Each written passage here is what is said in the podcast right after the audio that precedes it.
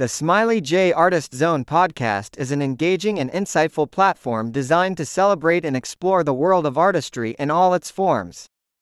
Hosted by Smiley J, a passionate advocate for the arts, this podcast offers a vibrant and inclusive space where artists from various disciplines can share their experiences, insights, and creative journeys. Listeners can expect a diverse range of topics discussed on the podcast from artist interviews, their creative process, and other fun questions for those inquiring musical minds. BestBookBits.com brings you the book summary of Courage is Calling, Fortune Favours the Brave by Ryan Holiday. Ryan Holiday's best selling trilogy, The Obstacle is the Way, Ego is the Enemy, and Stillness is the Key, captivated professional athletes, CEOs, politicians, and entrepreneurs and help bring Stoicism to millions of readers. Now, in the first book of an exciting new series of the cardinal virtues of ancient philosophy, Holiday explores the most fundamental virtue of all courage. Almost every religion, spiritual practice, philosophy, and person grapples with fear. The most repeated phrase in the Bible be not afraid.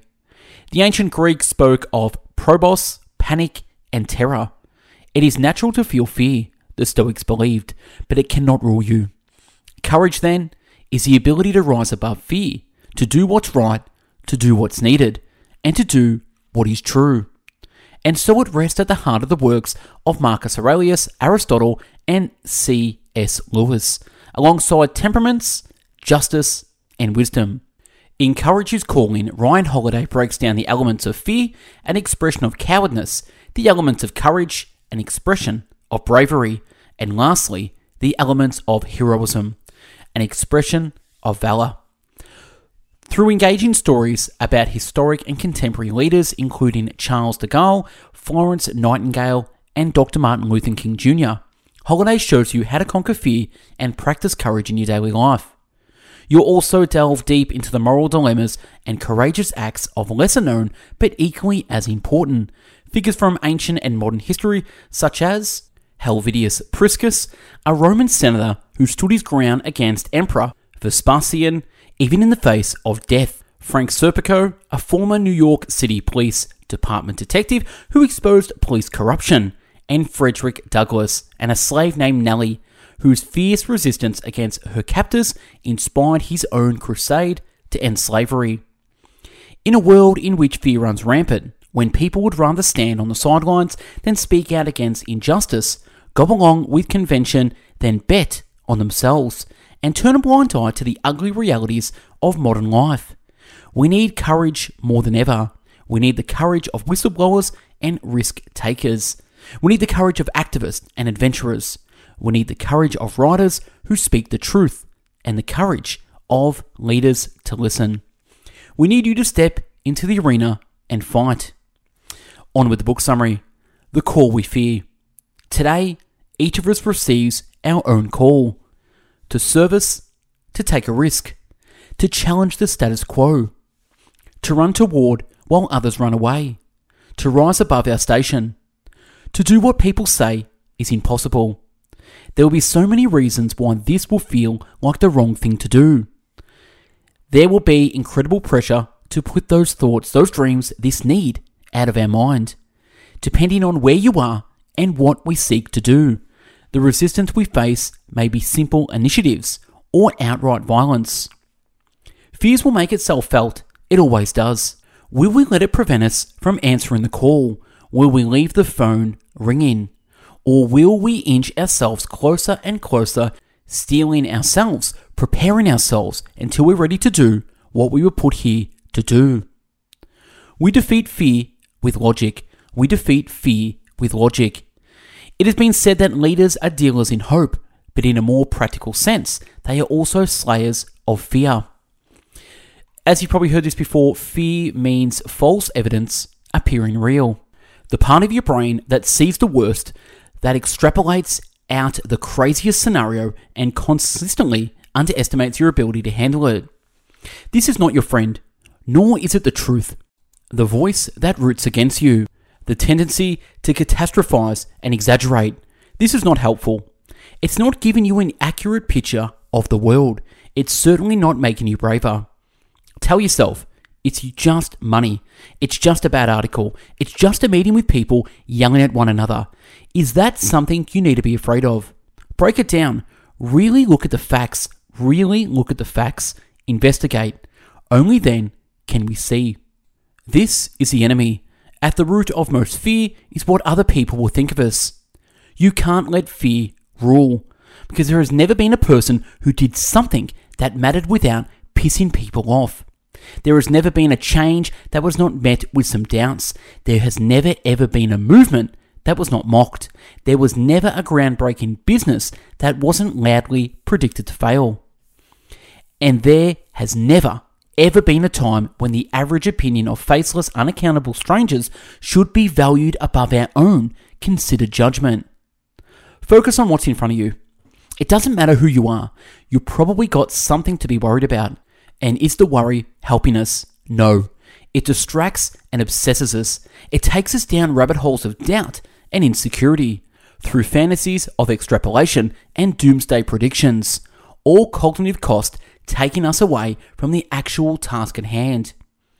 There is plenty for you right here now.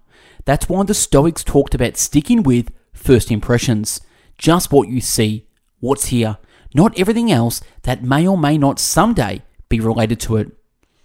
This call you have to make, this check you have to write, this tightrope you need to walk, this throng you need to charge into. It's enough, too much even. Never question another man's courage. Never question another man's courage. People are going to break. You have to understand this. People are going to struggle. As Epictetus, shaped by the empathy cultivated from his 30 years in slavery, would say, until we know someone's reasons, we don't even know that they acted wrongly. We have no idea how terrified the brave were either. Only the laundry knew how scared I was. Louis Zamperini said as he reflected on his time as a POW in a Japanese camp. Thankfully, this fear never broke him. Not fully anyway, not publicly, but it came close. Judge not, lest ye be judged.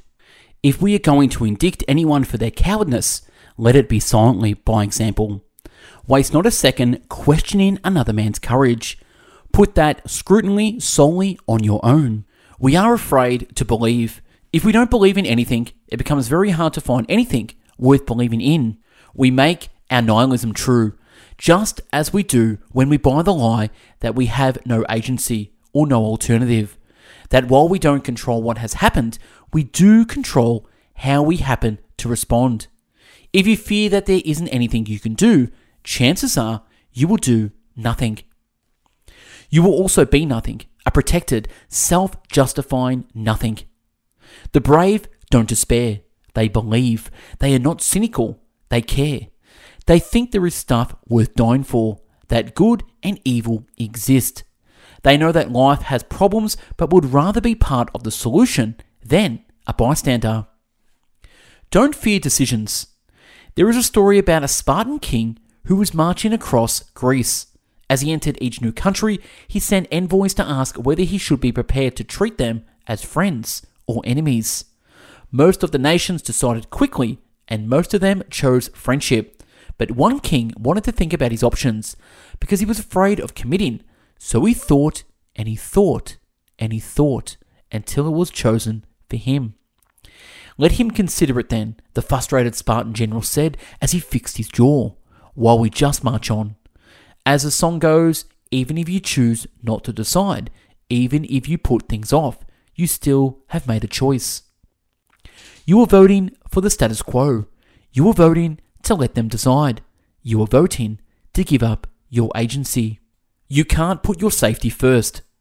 It is risky to try to make the future in business the strategist Peter Drucker has written, but it's riskier still not to even try. Because eventually it will happen. Someone will try, and then you'll be on the wrong side of the outcome, or at very the least, behind the curve, and that's when you'll lose the initiative. Life is risky. As the poet Dylan Thomas said, each day is always touch and go. No amount of corporate ass covering will ever change that. No amount of hiding will actually protect you from scary things. We are already fugitives from the law of averages. we are already marked for death from birth. When you realize this, you can stop being so precious, so concerned about every danger and every possible thing that can go wrong. All certainty is uncertain. You're not safe. You will never be. No one is. In putting safety above everything, we actually put ourselves in danger of being forgotten, of never coming close, of being complicit. How will you handle the danger? What will happen to me? No one can tell you that. But with courage, you can say yourself, I'm not sure, but I will get through it with my soul intact. I will make the best of it. I will not be afraid. The scariest thing to be is yourself. It's ironic that a pioneering feminist like Florence Nightingale criticised women who tried to be like men. Just be yourself, she was saying.